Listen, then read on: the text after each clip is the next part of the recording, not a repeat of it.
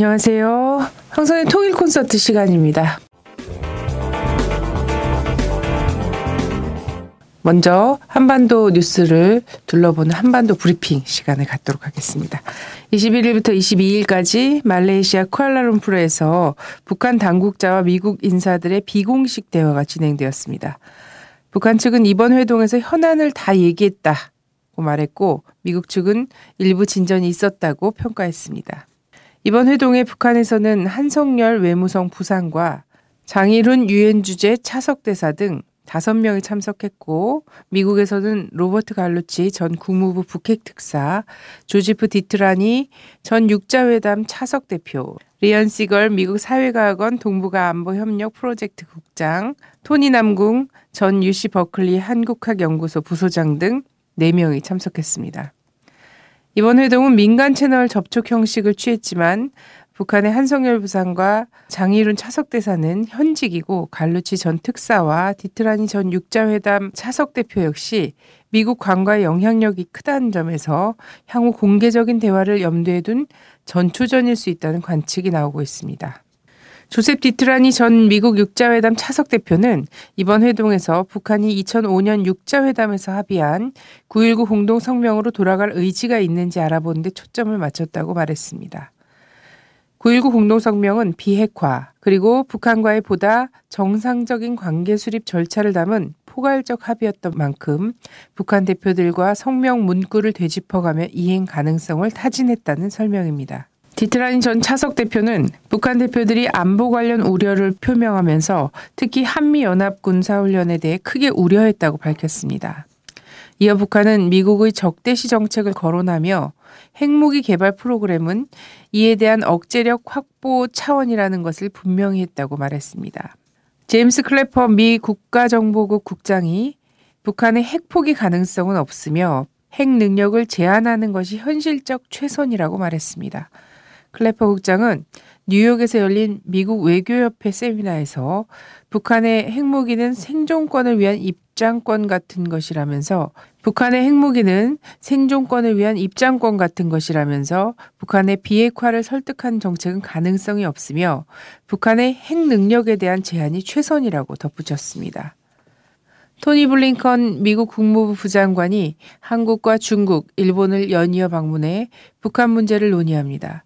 블링컨 부장관은 26일부터 이틀간 일본을 방문해 한미일 외교 차관 협의회에 참석한 뒤 28일 한국을 방문해 조태용 청와대 국가안보실 1차장과 만나 대북 정책 등을 협의할 예정입니다. 이어 블랭킨 부장관은 29일 중국을 방문해 외교부 부부장을 만날 계획도 가지고 있습니다. 26일 교도통신은 리수용 북한 노동당 국제담당 부위원장이 24일 베이징에 도착했다고 보도했습니다. 교도통신은 리수영 부위원장이 한반도 정세를 놓고 북중 고위 당국자들 간 협의를 진행한 뒤 28일부터 베트남 하노이에서 열리는 제18차 공산당 노동당 국제회의에 참가할 예정이라고 밝혔습니다. 이어 리 부위원장은 인도네시아를 방문해 양자 협력 문제를 논의할 예정입니다. 류전민 중국 외교부 부부장이 24일 북한을 방문했습니다. 북한 조선중앙통신은 류전민 부부장이 이끄는 대표단이 24일 평양에 도착했으며 조중 국경 공동위원회 제3차 회의에 참석할 예정이라고 전했습니다.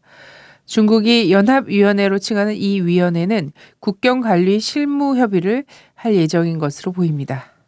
한편 25일 조준혁 외교부 대변인은 정례 브리핑에서 유전민 중국 외교부 부부장의 방북과 최근 개최된 미북 간 트랙 2 회의에 대해 일각에서 혹시 대북 대화론에 관심을 갖고 계신 데 대해 말씀드리겠다면서 정부는 북한과의 성급한 대화는 북한의 잘못된 행동을 정당화할 뿐이며 핵과 미사일 프로그램 고도화를 위한 시간만 벌어줄 뿐이란 입장을 확고히 견지하고 있다고 밝혔습니다. 25일 북한 노동신문은 논평에서 지금 미 공군은 한 시간 내에 세계의 그 어떤 목표도 타격할 수 있는 일명 로켓 추진 활공기라는 극초음속 미사일 개발을 다그치고 있다며 이는 철두철미 우리를 겨냥한 것이라고 주장했습니다. 논평은 나아가 미국이 한반도 정세 격화의 주범이라면서 미국이 최근 실시된 2016 불굴의 의지 훈련에 핵 추진 항공모함인 로널드 레이건호 등을 투입한 것을 비난했습니다.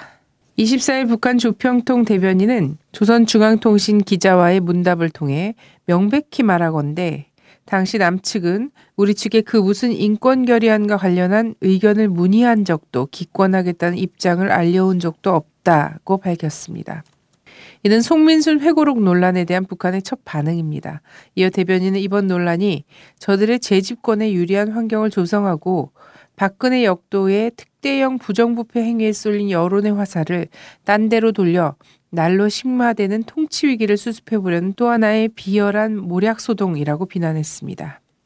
22일 한민국 국방장관과 애슈튼 카터 미 국방장관이 워싱턴 DC에서 제48차 한미 안보 협력 회의를 갖고 공동 성명을 발표했습니다. 이날 성명은 북한의 핵실험 등에 대응해 미국의 전략 무기를 한반도에 상시 순환 배치하는 문제에 대해서는 결론을 내리지 못한 채 한미 해군 훈련 강화와 대북 강경 메시지만 명시되었습니다.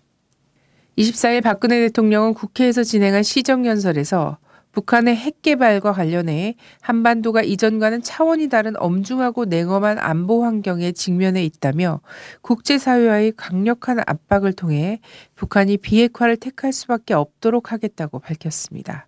박 대통령은 또 북한의 도발 징후를 감시하고 유사시 대처할 수 있는 감시 정찰과 정밀 타격 능력, 탄도탄 요격 능력, 그리고 대화력전 능력 등 꼭 필요한 전력의 예산을 집중해서 조기에 확충해 나갈 것이라고 덧붙였습니다. 6.15 남측에는 24일 성명을 발표해 지난 21일 서울경찰청이 5월 심양에서 열린 6.15 공동선언 실천 민족공동위원회 남북 해외 위원장 회의 개최와 관련하여 국가보안법 위반 혐의로 고발되었다며 6.15 남측위원회 이창복 상임대표 의장을 소환 조사하였다고 밝혔습니다. 2005년 6.15 남측이 창립 이래 6.15 남측의 대표가 국가보안법 위반 혐의로 조사받은 것은 처음입니다. 이와 관련해 6.15 남측위는 박근혜 정부가 남북 간 모든 민간 교류를 철저히 봉쇄, 차단한 것도 모자라 이에 대해 국가보안법을 적용, 탄압하고 나섰다며 이를 강하게 규탄했습니다. 24일 제1본 조선민주여성동맹은 남측 한국정신대문제 대책협의회와 북측 조선민주 여성동맹 중앙위원회에 보내는 제안서를 통해 11월 28일부터 30일 중국 선양에서 남북 해외 여성단체들이 모여 토론회를 갖자고 제안했습니다.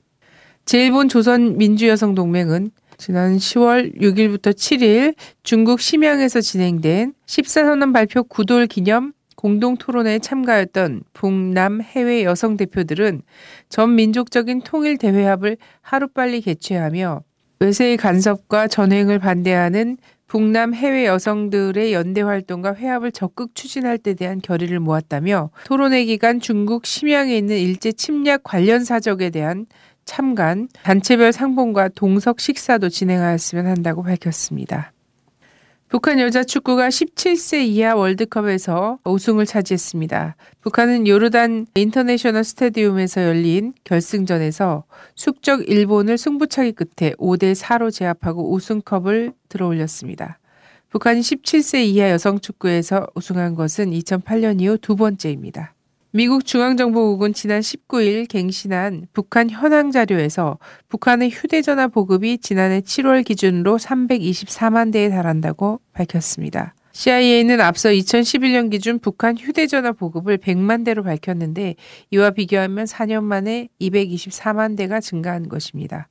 앞서 국정원은 지난 10월 국회 국정감사 보고에서 북한의 휴대전화가 370만 대 보급됐다고 밝혔습니다. 22일 미국의 평화단체들과 한인들이 사드 한국 배치에 반대하는 촛불 집회를 개최했습니다. 성주 사드 반대 촛불 집회 100일을 기념해 한국 내 집회에 연대하기 위한 목적으로 열린 이번 집회는 워싱턴, 뉴욕, 로스앤젤레스, 버클리 등 미국 각지에서 진행되었습니다. 다음은 주목할 만한 뉴스입니다. 예, 북한이 연이어 어, 미사일 발사 시험을 한 것을 두고 한미는 이번 발사 시험이 실패했다라고 분석을 내놓았는데요. 하지만 이번 시험이 ICBM 핵탄두의 대기권 재진입 후 폭발을 확인하는 모의 시험 차원에서 진행된 것으로 이미 예고되었었다는 그 군사 전문가의 분석이 나와서 소개해드리고자 합니다. 아, 극동문제연구소의 김동엽 교수의 주장인데요. 아, 김동엽 교수는 20일 스푸트니크와의 인터뷰에서 무수단 미사일을 발사했지만 단순히 중거리 미사일 발사 시험을 한 것은 아니다. 이렇게 얘기하면서 이번 무수단 미사일 발사는 일본 열도를 넘지 않고 사거리를 줄이면서 극단적으로 고도를 올려서 대륙간 탄도미사일 핵탄두의 대기권 재진입 후 폭발을 확인하는 모의 시험일 가능성이 높다 이렇게 주장을 했습니다.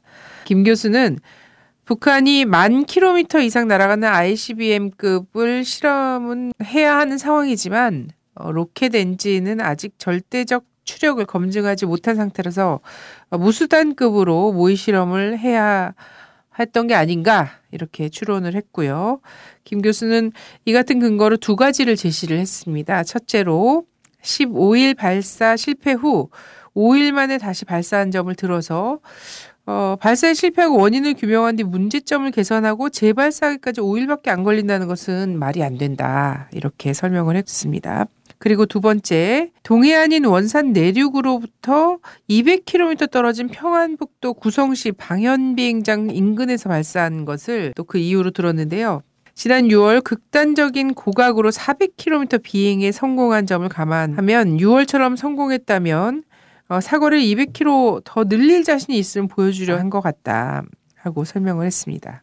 이어서 15일과 20일 이틀에 걸쳐서 무수단급 미사일 발사가 실패한 것에 대해 몇몇 한국 언론들이 조롱하듯 보도한 점에 대해서 군사 기술에 입각해 제대로 봐야지 정치적으로만 해석하니 우습게 보이는 것이다.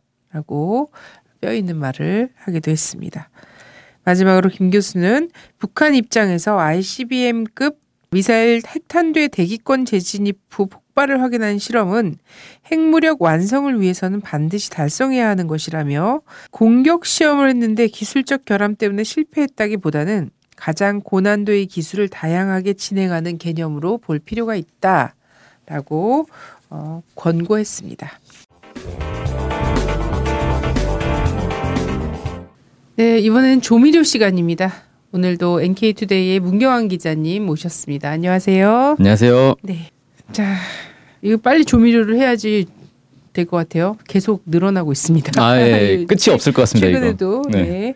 자, 지난 시간에는 미국의 부시 정권이 들어서고 이제 북미 제네바 합의가 파기됐다가 육자회담으로 다시 급하게 또 봉합되는 이런 음. 과정을 살펴봤는데요. 한 가지 궁금한 점은 북한과 대화하지 않겠다. 이러면서 이 강경 일변도로 부시 정부가 초반부터 나가지 않았습니까? 근데 이 다시금 결국은 대화를 하게 됐단 말이죠. 네. 왜 대화에 나설 수밖에 없었나 하는 점인데요.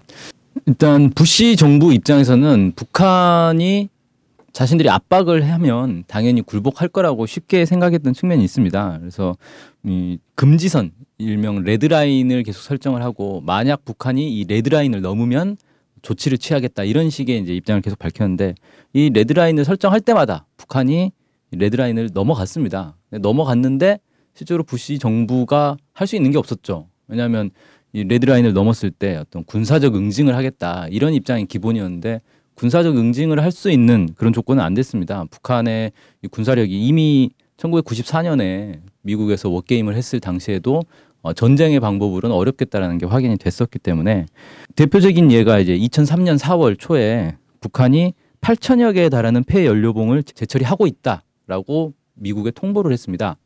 이건 뭐냐면 폐 연료봉을 재처리를 하면 거기서 플루토늄이 추출이 되고 그 플루토늄으로 핵무기를 만들 수 있기 때문에 우리가 재처리를 지금 하고 있으니까 급한 건 너네들이다. 어, 너네가 와서 빨리 뭐 대화를 하든지 해라. 뭐 이런 식이 이제 오히려 북한이 미국을 압박하는 그런 모양새를 취했던 거죠. 그래서 4월 23일 날 이 북한과 미국 그리고 중국이 중재하는 삼자 회담이 이루어질 수 있었던 거고요.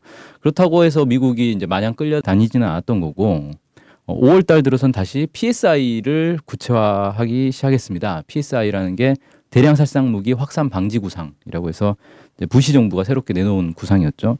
그렇게 되자 어, 다시 북한이 7월 초에 음, 뉴욕의 비공식 접촉을 통해서 플루토늄 추출을 완료했다. 이렇게 또 미국에 통보를 했습니다. 이런 식으로 미국이 북한을 압박을 하면 거꾸로 또 북한이 미국을 압박하는 이런 이제 수순이 계속 반복됐던 그런 과정들이 있었고요.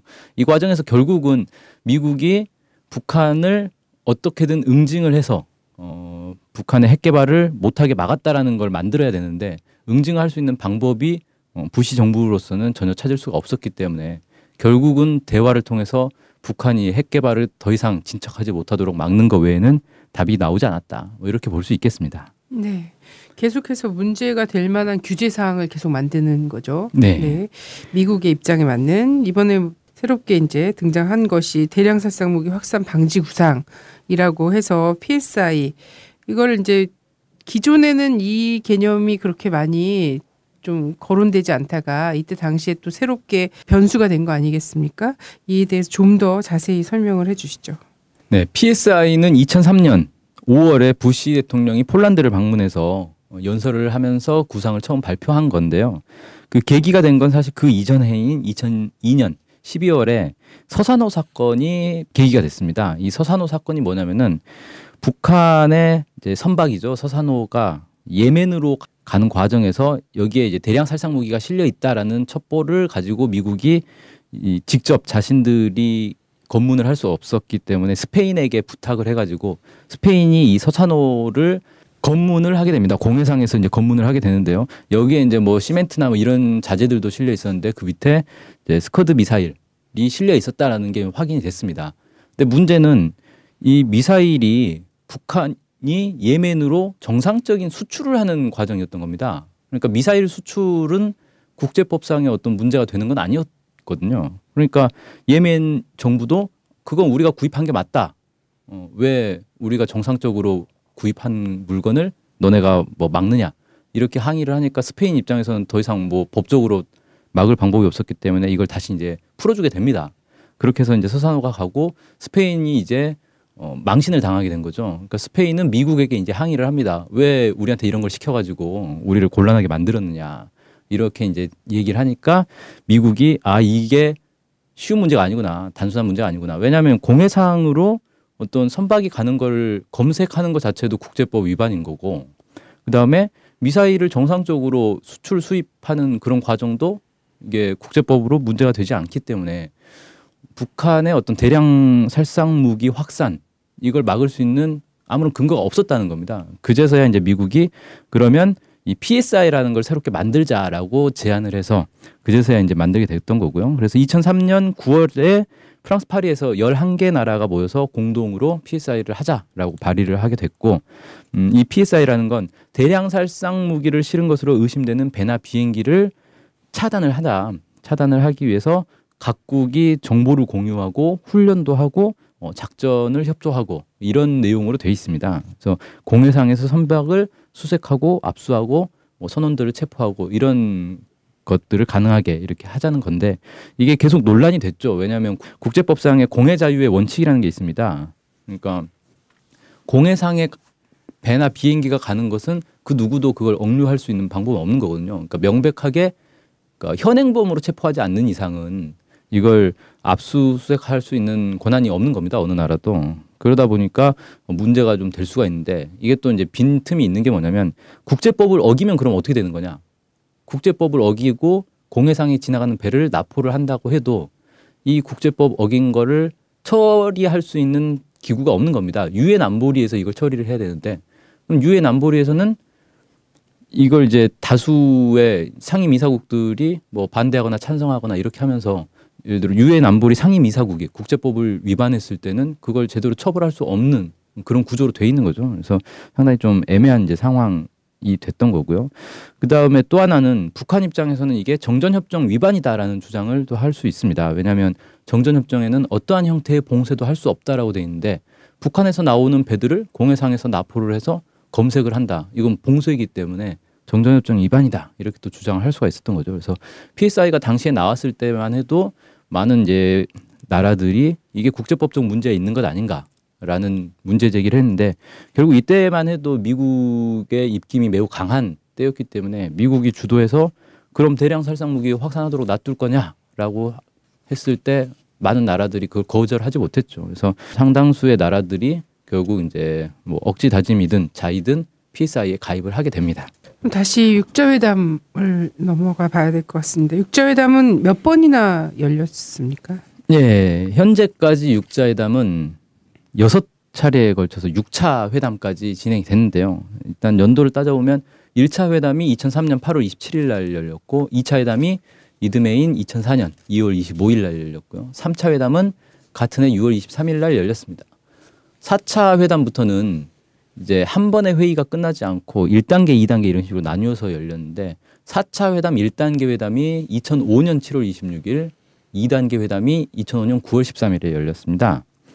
그다음에 5차 1단계 회담은 2005년 11월 9일, 어, 2단계 회담은 2006년 12월 18일. 그러니까 5차 회담은 1단계와 2단계가 거의 1년 차이가 나는 거죠. 3단계가 2007년 2월 8일 날 열렸고요. 6차 회담은 2007년에 3월 19일에 1단계 회담이 열렸고 9월 27일 날 2단계 회담이 열렸습니다. 이 6차 회담, 2단계 회담을 마지막으로 지금까지 6차 회담은 열리지 않고 있습니다. 네. 6차에 걸쳐서 뭐 1, 2단계까지 있는 회담도 있었고 해서 굉장히 뭐 많은 네, 회담이 열렸는데요.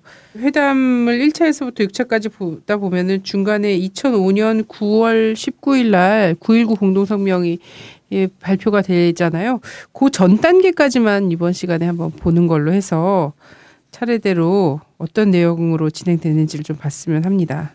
그러면은 1차 육자회담 어떤 내용으로 진행됐을까요? 네, 첫 회담이다 보니까 사실 이견만 계속 팽배했고 어, 합의가 제대로 된 건 없었습니다. 한미일은 북한의 고농축 우라늄 프로그램을 어, 폐기해야 된다, 어, 해명해야 된다 이렇게 계속 주장을 했고 북한은 대북 적대 정책을 먼저 포기해야 된다 이렇게 주장을 하면서 서로 입장이 엇갈렸고요. 결국은 여기서는 한반도 비핵화의 평화적 해결이라는 큰 틀에서의 공감과 그다음에 육자회담을 2차로 또 열자 라는 걸 합의하는 수준에서 그쳤고 합의문도 나오지 못하고 의장 요약 발표문이라는 식으로 간략하게 어, 발표만 되었습니다. 2차 회담은요? 네, 2차 회담 역시 제대로 된 합의는 나오질 못하고 이견만 계속 부딪히는 과정이었는데요. 이전에 2004년 1월 6일 북한이 미국의 학자들과 전문가들을 영변에 초청을 했습니다. 그래서 자신들이 이미 재처리를 완료하고 쌓아놓은 플루토늄을 공개를 했죠. 어, 이렇게 해서 이제 압박을 하게 됐고 미국은 이때 뭘 요구했냐면 CVID를 요구했습니다. 그러니까 완전하고 검증 가능하며 되돌릴 수 없는 검증을 해야 된다. 이렇게 얘기를 하면서 평화적인 핵 활동도 동결해야 된다. 북한은 평화적 핵 활동도 하면 안 된다. 이런 식의 이제 억지 주장을 하게 된 거죠. 이러면서 이제 크게 충돌을 했고 여기서도 어, 사실상 제대로 된 합의는 나오기 어려웠고 뭐 핵무기 없는 한반도, 핵 문제 평화적 해결, 평화 공존 이런 이제 큰 틀에 어, 누구나 공감할 수 있는 합의 정도만 이제 합의가 됐고요. 대신에 2차 회담에서의 어, 성과라고 하면 육자 회담을 이제 앞으로 계속 3차, 4차 이렇게 계속 할 텐데 여기에 본회담 준비를 위한 실무 그룹을 구성하기로 했습니다. 그래서 관련국들의 실무자들이 모여서 실무 그룹을 꾸리고 실무 그룹에서 나온 합의들을 육자회담에서 어, 합의하는 걸로 어, 이런 식으로 이제 좀 단계를 나눠서 진행을 하자라고 해서 3차 회담부터는 구체적인 성과가 이제 나오기 시작합니다. 어쨌든 2차 회담에서는 의장 성명을 채택하는 걸로 해서 어, 여기서도 마찬가지로 합의문이 나오지는 못하고 의장 성명 수준에서 그쳤습니다. 네. 그럼 3차부터 더 자세하게 좀 얘기가 될까요? 3차에서는 3차 육자회담을 하기 이전에 실무그룹 회의가 두 차례 진행이 됐습니다. 그러면서 이 실무그룹에서 나왔던 내용들이 3차 회담에서 이제 주되게 논의가 됐고요. 주로는 북한의 핵 동결에 따른 전력 공급을 어떻게 할 것이냐 이게 좀 쟁점이 됐습니다. 그러니까 북한이 이제 핵 시설을 동결을 하면 그러면 핵 발전에서 나오는 전기를 못 쓰게 되는데 어떻게 할 거냐 여기에 대한 보상을 해줘야 된다라는 건데 사실 생각해 보면 좀 우스운 게 이게 제네바 합의에서 다 합의가 됐던 거거든요. 94년 제네바 합의에서 이제 북한이 핵 시설을 동결하면 그 대가로 미국이 중유를 제공하고 뭐 이런 식으로 그다음 경수로를 지어주고 이렇게 이제 됐었는데 이 부분이 처음부터 다시 논의가 되는 꼴이 돼버린 거죠. 그러니까 이 육자회담은 이전 시기 북미 간의 어떤 핵 대결 과정이 다시 반복되는 다람쥐 쳇바퀴 도는 듯한 그런 이제 논의들이 진행되는 게 좀 특징이다 이렇게 볼 수 있는데 3차 회담에서 중요한 건 말 대 말, 행동 대 행동의 단계적 조치가 필요하다를 합의했다는 겁니다. 그러니까 그 이전에 북미 간의 어떤 약속들이 계속 지켜지지 않자 그렇다면 서로 약속을 지키는 걸 보면서 어, 이행을 하자라는 겁니다. 그래서 어떤 입장을 내놓으면 거기에 대해서 상응하는 입장을 내놓고 어떤 행동을 했을 때 상대편도 거기에 상응하는 행동을 하고 이런 식으로 단계를 밟아가면서 조금씩 조금씩 비핵화로 나아가자 이렇게 좀 합의를 했던 거고요. 어, 실무그룹 회의를 통해서 전력 공급 문제를 어떻게 할지에 대해서 음, 구체화하기로 이렇게 합의가 됐습니다. 그래서 북한의 핵 동결의 범위, 기간, 검증 방법 그리고 여기에 대한 보상 절차를 어떻게 할 것인지에 대해서 실무그룹에서 논의하는 걸로 이렇게 합의가 됐고 3차에서도 역시 의장 성명이 채택되는데 그쳤습니다. 4차 육자회담이 열리기 전에 북한이 핵보유 선언을 했단 말이죠. 예, 어떤 배경이 있었는지 설명을 해 주시죠. 네. 원래 3차 육자회담이 끝나고 나서 4차 육자회담은 2004년 9월에 어, 개최를 하자 이렇게 합의가 됐었는데 9월에 4차 육자회담을 하기 전에 미국에서 북한 인권법을 통과를 시킵니다. 9월 28일이었죠. 미상원에서 북한 인권법이 통과가 됐고 이때가 또 미국의 대선 기간이었습니다. 11월 2일 날 부시 대통령이 재선이 됐고요. 그다음에 11월 26일에는 캐도가 대북 경수로 사업을 1년 연장해서 중단하겠다. 중단을 연장한다. 이렇게 얘기를 했습니다. 그러니까 사실 2003년 11월에 캐도가 대북 경수로 사업을 중단하겠다고 선언을 했던 거고 1년간 이제 중단을 했다가 1년이 지난 이제 2004년 11월 26일 날 1년간 더 연장을 해서 계속 중단하겠다. 그러니까 공사를 지금 하다가 중단한 한 상태인데 이 중단된 상태를 계속 유지하겠다. 이렇게 또 입장을 밝혔습니다.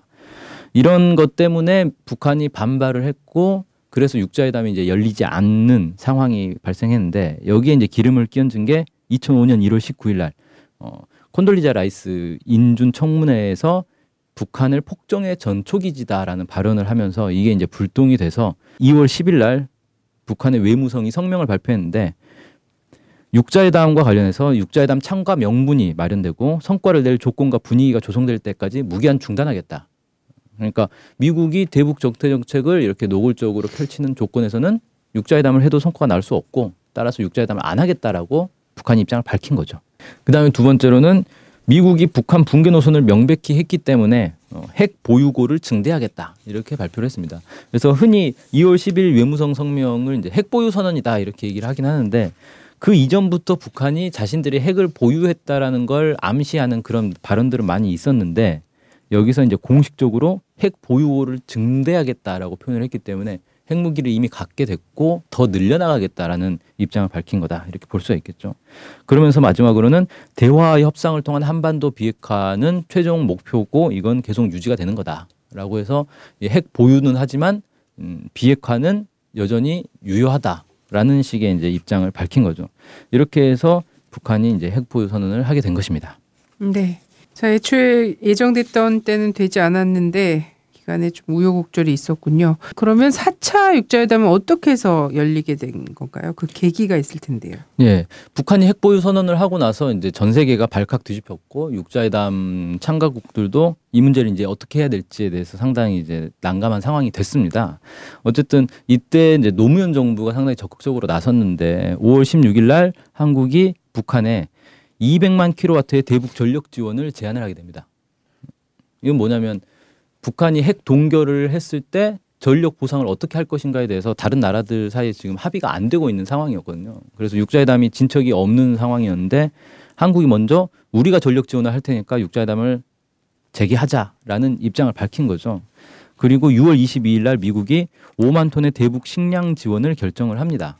6월 26일에는 한국이 또 15만 톤의 대북 비료를 추가 지원하기로 결정을 하고요. 이런 식으로 북한에게 계속해서 어떤 경제적 보상을 어, 해주면서 육자회담을 하자라고 사실상 이제 약간 이제 애걸복걸하는 그런 이제 분위기까지 가게 된 거죠. 그래서 북한이 핵 보유 선언을 하고 나자 결국 이제 미국을 비롯해서 여러 나라들이 북한을 어떻게든 달래자, 어, 북한이 이 협상 테이블에 다시 나올 수 있도록 뭔가 보상을 해줘야 된다 이런 분위기가 이제 만들어지게 된 겁니다.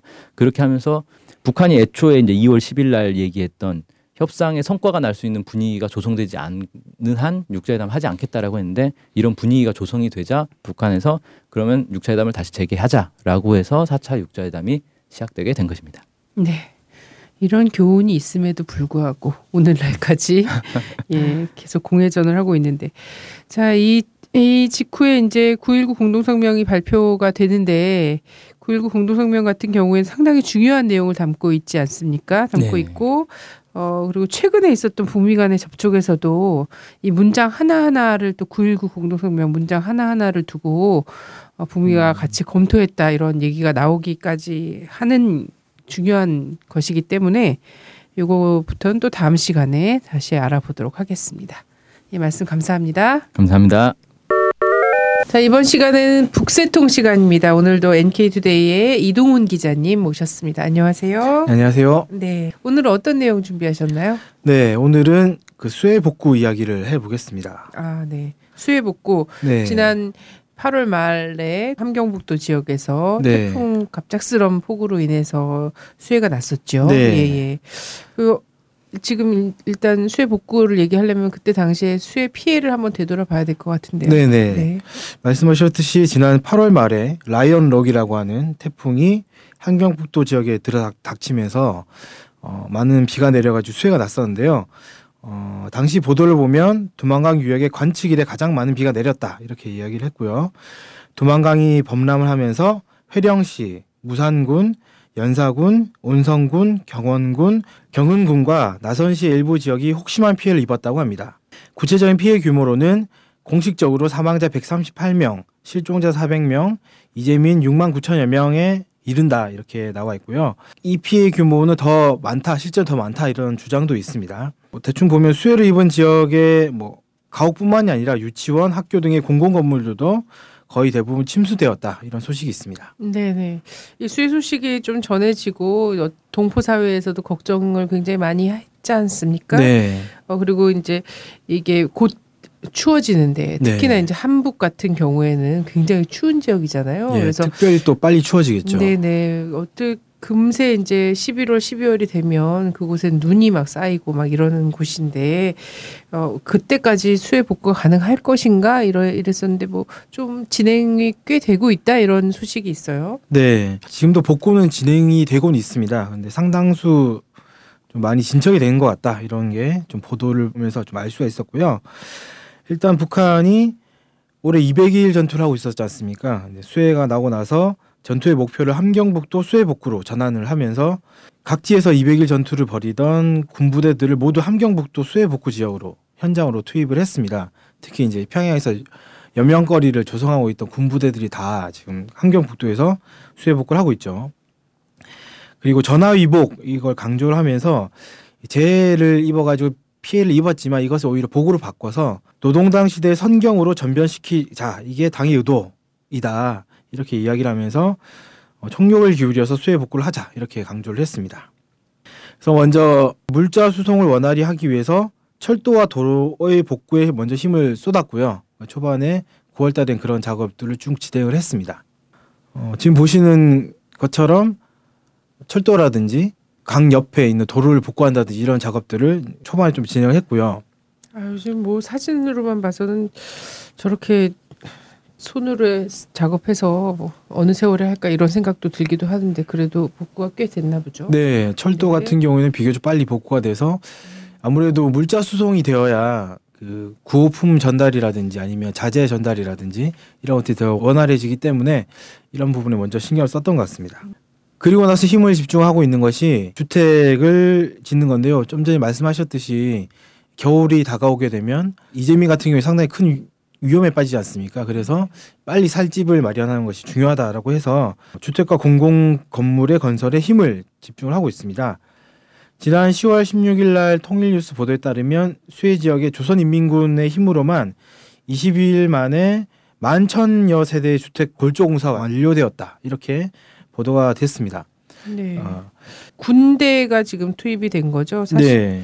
그 사진에서도 지금 군대 군인들이 네. 네, 굉장히 어린 군인들이 공사를 지금 하고 있는 것 모습을 볼 수가 있는데요. 네. 보시는 건물 5층 건물인데요. 네네. 5층 건물 에서 이제 군인들이 건설하고 있고 5층 건물 같은 소층 건물뿐만이 아니라 단층 살림집도 상당히 많이 건설하고 있습니다.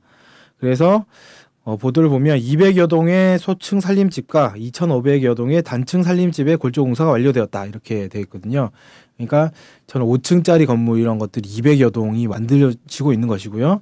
단층 살림집도 2,500개 정도가 이제 되고 있다라는 겁니다. 그래서 어, 골조 공사뿐만이 아니라 내부 외부 미장 공사도 함께 진행되고 있는데 어, 내부의 경우에는 약 65%, 외부의 경우에는 25% 수준을 달성했다. 이게 10월 중순이니까 지금이 10월 말이지 않습니까? 그러면 좀 더 많이 진행됐다라고 보면 될 것 같고요. 노동신문 같은 경우에는 이 속도라면 10월 말에 주택 완공이 가능하게 되었다. 이렇게까지 주장을 했습니다. 네, 생각보다 굉장히 많이 빠른 속도네요. 제가 집을 안 지어봐갖고 이런 감이 없나 이런 생각이 들긴 네. 하는데 어, 짧은 시간에 복구가 그래도 가능했던 굉장히 우리가 생각하기에는 막 회령 막 이런 지역 같은 경우에 굉장히 외진 지역이다 이렇게 생각을 하는데 네. 복구가 빨리 그래도 이루어진 이유가 있겠죠. 네. 아까 얘기했던 것처럼 모든 힘을 함경북도에 집중했다라는 것이 일단 첫 번째 요인이겠죠. 어, 이제 그런 부분이 있었던 것이고 밤낮 없이 좀 공사를 진행했던 부분도 요인이 작용했던 것 같습니다. 그리고 한국의 경우 건설회사가 건물을 짓지만 북한에서는 정부나 지방자치단체가 필요에 따라서 건물을 짓는데 이때 이제 군인이 주로 건설을 하거나 아니면 청년 돌격대라든지 아니면 뭐 기업소에서 건축할 때는 기업소에 노동자들이 한다든지 이런 식으로 어, 진행을 합니다. 예를 들어서 지난 7월 10일 노동신문 같은 경우에는 함경북도의 연탄군을 자강역의 모범이다 이렇게 소개를 했었는데요. 학교에 과학기술실을 만들 때 군민들이 나서서 이틀 만에 해냈다 이렇게 보도를 한 적이 있거든요.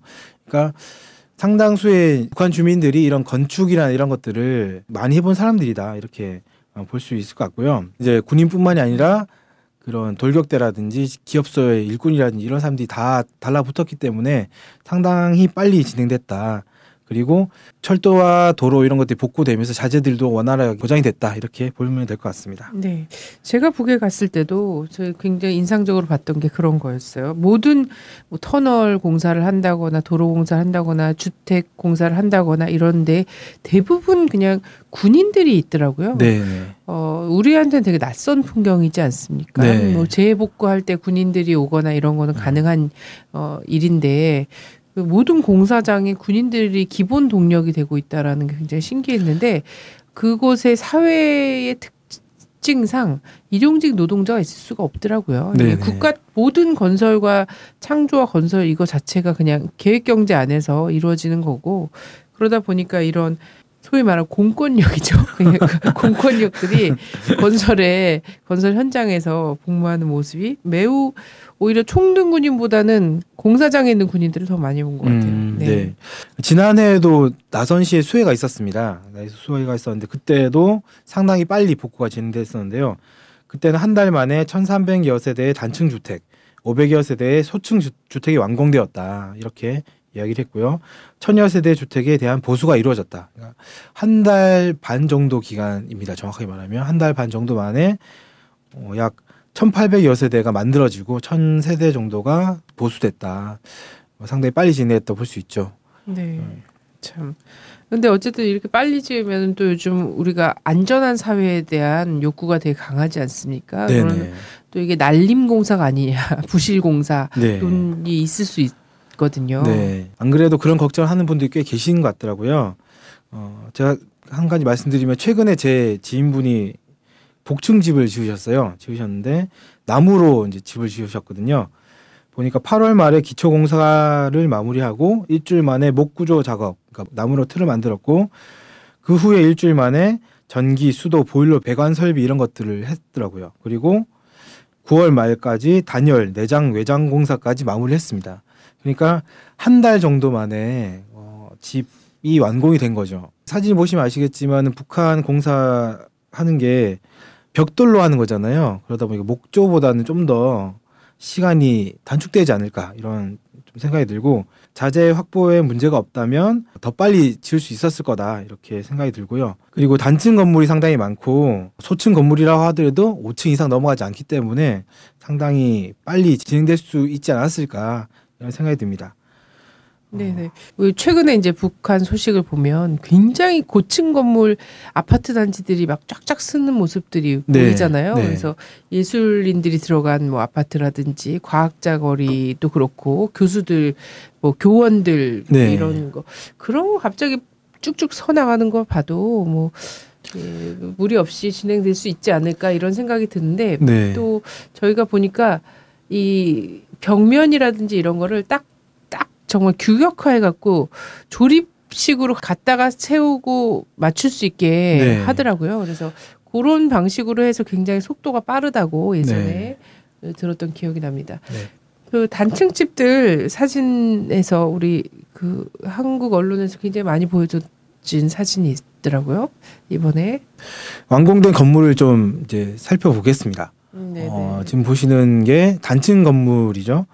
어, 보시면 아시다시피 그 주택촌을 좀 만들어 놨죠. 그래서 네. 계획적으로 이렇게 쭉 주택을 마련을 했다라는 걸 볼 수가 있고요. 사진의 왼쪽 뒤를 보시면 포크레인처럼 보이는 게 있는데 뒤에는 계속 이제 집안 작업이나 이런 것들 하고 있는 것 같고 앞에 또 주택이 만들어지고 또 뒤편에 보시면 송전탑이나 이런 것들 있지 않습니까? 어, 아무래도 수해 때문에 전기에서도 문제가 생겼을 것이기 때문에 이런 것들도 복구하는 종합적으로 이런 것들 계획을 해서 동시에 진행하는 거 아닌가라는 생각이 들었습니다. 네네. 뭐 보니까 도로 정비나 아, 뭐 건축물의 뭐 구조라든가 이런 것들 공사 진행 정도라든가 이런 게 매우 계획적으로 네, 집단적으로 지금 되고 있다라는 것들이 좀 보여지는 것 같고 네, 그 집들도 완전 찍어낸 것처럼 네, 그죠? 거의 완전 네, 똑같죠. 줄 도 아주 나란히 잘 서 있고 딱 돼 있네요. 네, 좀- 마당도 기본적으로 네네. 마련되어 있는 것 같고요. 네네. 네. 좀 더 가까이서 찍은 사진인데요. 혹시 컨테이너 건물이 아닐까 제가 의심을 조금 했었는데 네. 가까이서 보니까 컨테이너 건물 아닌 것 같네요. 확실히. 네네. 그 집 앞에 나무 장작이 있고 지붕 쪽에 보면은 네. 굴뚝이 있는 걸로 봐서 안쪽에선 여전히 나무를 떼는 형식으로 집 옆에 저 쌀이비 자로 써 세우는 것도 너무 하여튼 뭐 정겹네요. 네. 네. 오른쪽 끝에 보시면 전기줄이 이제 들어와 있는 게 보이시죠? 네, 네. 그래서 아직 입주가 시작된 집은 아닌 것 같습니다. 하지만 네네. 이렇게 완성이 되었다라는 것들을 좀 볼 수 있는 그런 네. 집인 것 같고요. 뭐 네. 거의 마무리하는 장면인 것 같은데 마당에 나무를 심어주고 있는 여군들이 네. 네, 여, 여성 인민군 네. 네. 마무리 작업하는 걸 찍을 테니까 폼을 잡으시오 이렇게 한 것 같습니다. 사진은. 네. 자, 어쨌든 이게 북에서 200일 전투를 전부 유 수해 복구를 하는 대로 전부 집중하자라고 국가적으로 결정을 하고 모든 국가 그 계획 사업에 있었던 사람들이 전부 저쪽 한북 지역으로 다 이동해서 저기서 지금 노력 봉사를 하고 있지 않습니까? 네네. 예. 그래서 뭐 그러니만큼 아주 뭐 심각하게 겨울을 못 나고 막 길바닥에서 풍찬 노숙해야 되는 이런 상황은 또 네. 아니리라 생각하고요. 네. 북한 각지에서도 지원을 많이 하고 뭐 국제사회에서도 적십자라든지 이런 데서도 상당히 지원을 하고 있기 때문에 어느 정도 이런 어려움을 좀 극복할 수 있지 않을까라는 생각이 좀 듭니다. 네, 네. 그렇지 그렇습니다. 남녘의 동포들도 굉장히 많은 성의 표현을 했고 우리 해외 동포들도 이 수해 극복을 위해서 굉장히 많은 정성을 모았는데 네. 그런 것들이 다른 곳이 아니라 바로 그 마음 그대로 쓰일 곳에 딱 쓰여서 우리 북녘 동포들이 따뜻한 겨울을 날 수 있었으면 좋겠습니다. 네. 예, 오늘 말씀 감사합니다. 감사합니다. 자, 요즘 시국이 많이 어수선한데요. 함께하는 일정, 예, 같이 좀 보고 힘을 모아봤으면 합니다.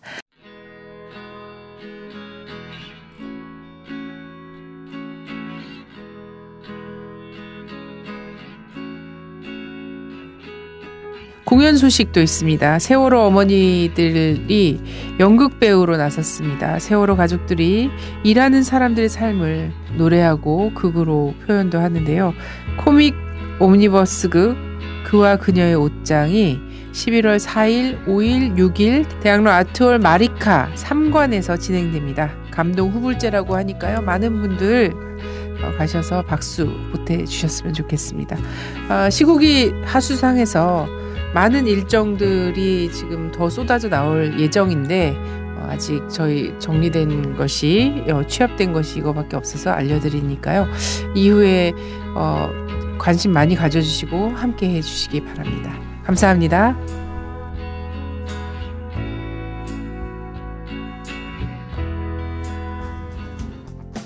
주권 방송이 민중의 눈과 귀를 멀게 하는 공중파와 종편, 신문들에 맞서 진보 언론의 사명을 다할 수 있는 힘은 애청자분들의 적극적인 참여에 있습니다. 주권 방송을 후원해 주십시오.